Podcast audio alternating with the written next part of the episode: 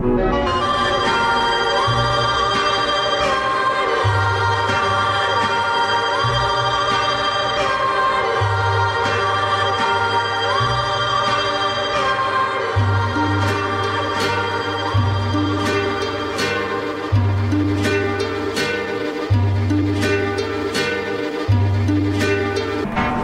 people aware that they're being programmed?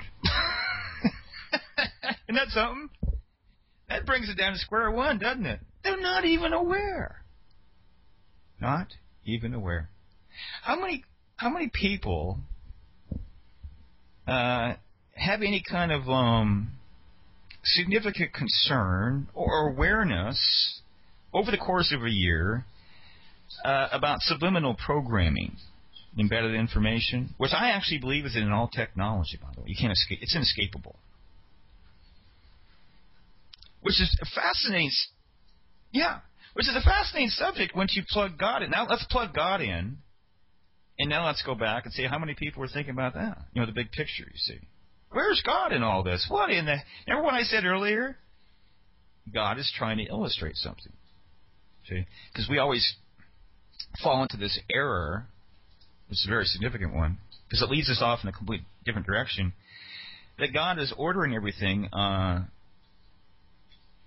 for the benefit of the creature. We call it sympathy for the creature, because God's a good God, and so He wants the best for you, and so um, He's not the cause of these problems.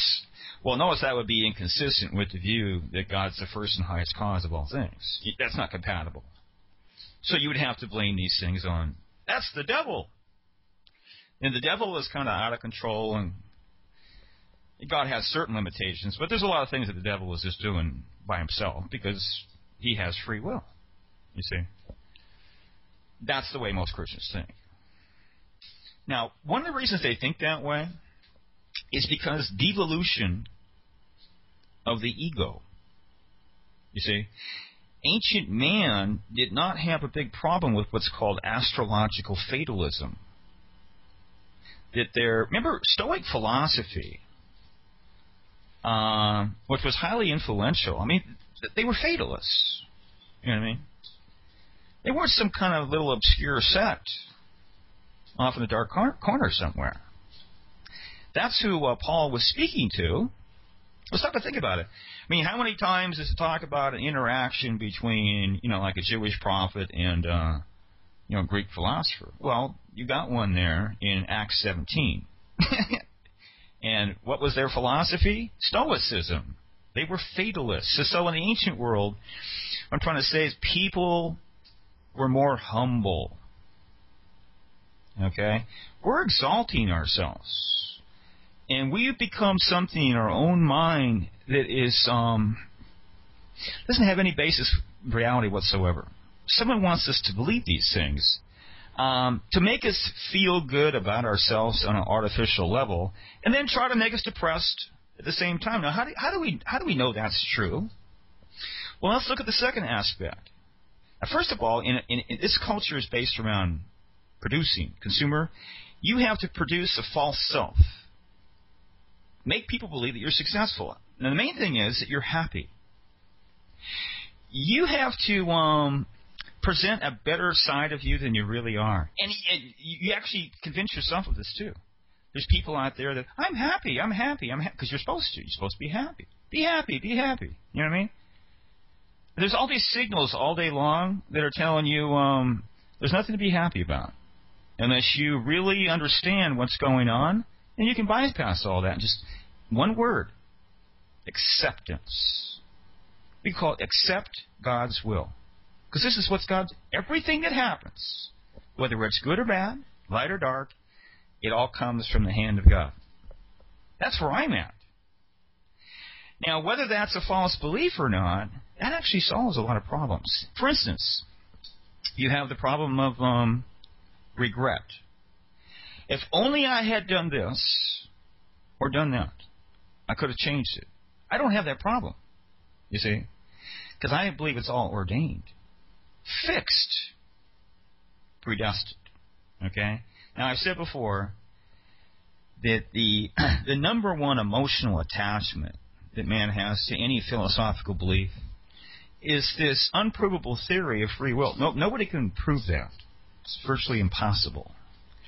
Uh, in a cause and effect reality, because you, you can't prove that there are not prevenient causes. Prevenient just means to go before that affect your will, because they are, and there's no evidence that there isn't. Okay, so um, if you're going to have freedom, you're going to have to have influence over those causes because they're acting upon your will. Do you have any control at all over these external causes? Did you know that most people never think about this? Not only do not think about it, they don't even spend 30 seconds over the course of their entire life um, going to an article on uh, Wikipedia. It's titled Free Will. I'm assuming there is one. They just assume uh, unilateral freedom. This is total ignorance. This is see, this is the mind of the layperson. You see, the non-academic. They've not think, thought these things out. You know why? There's no desire. You could say laziness.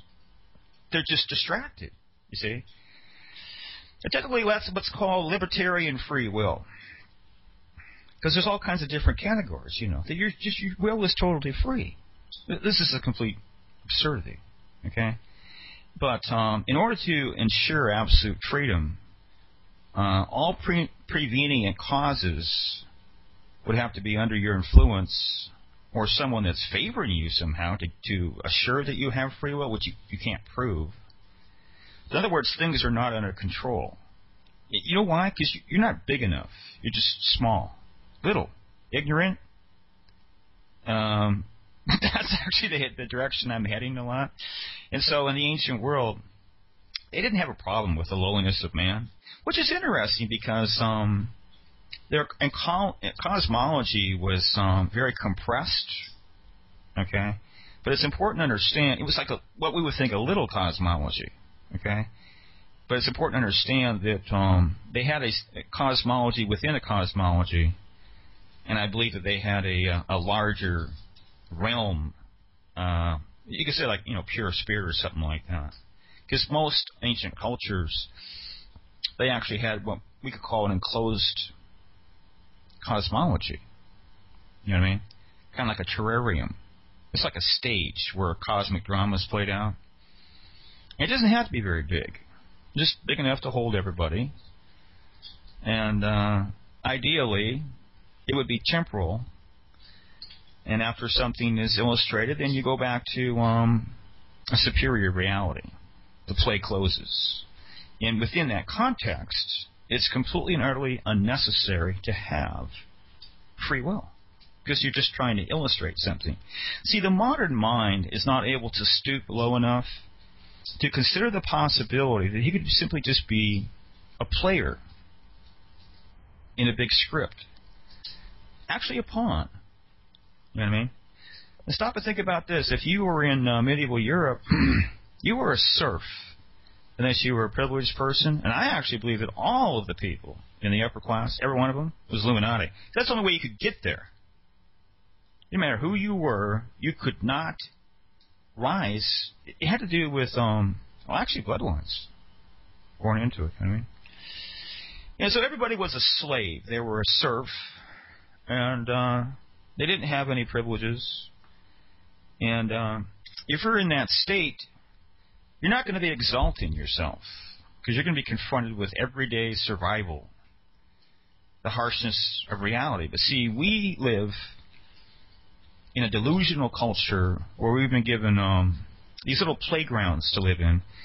And it, one of the reasons we've been doing that is to keep us out of trouble and to keep us delusional, and uh, so we don't cause problems, and we're easier to manage. Basically, you know, just check out.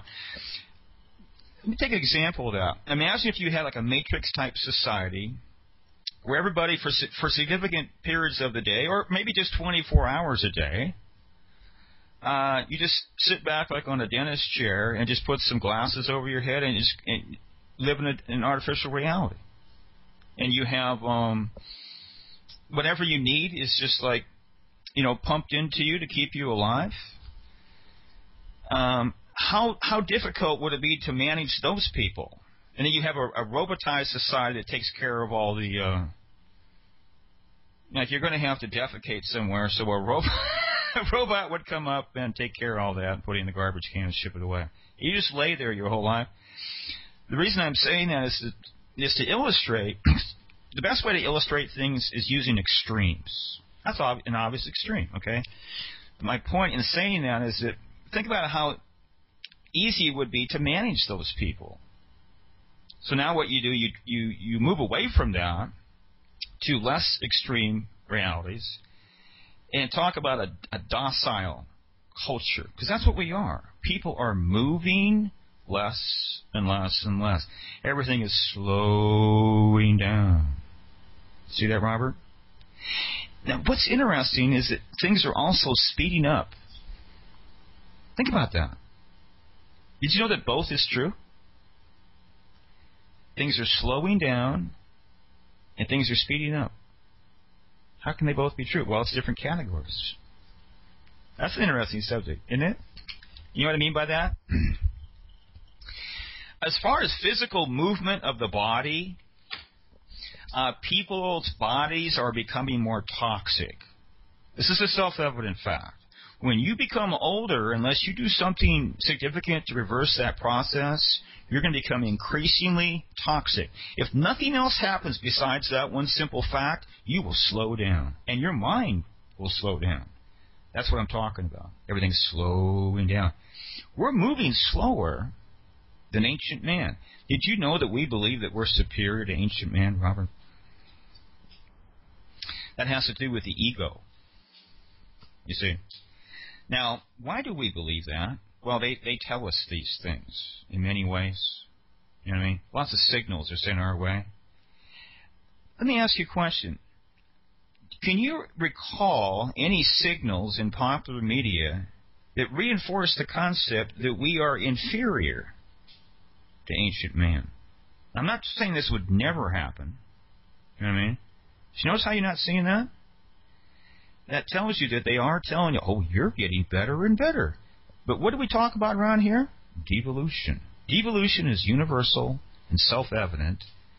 And the fact that nobody's talking about it, no Wikipedia article, shows you that we live in a society of total control. You don't have to use the artificial night sky to prove that, because you can use that. Simply ask yourself this question about that self evident fact Is there anybody talking about this? Because I'm not seeing anybody. So if it's self evident and universal and all around us, that means we're all delusional. You see that? So man is not what he appears to be. And you know what this also means? Something very significant just happened when I said that. I actually disqualified man from evaluating himself. If you cannot see the universal and self evident, then you're delusional. You're not even qualified to measure your delusionality. You're completely out of the mix. You got to go back to ground zero and start figuring out who am I and what the heck is true. Because I don't know. You see that?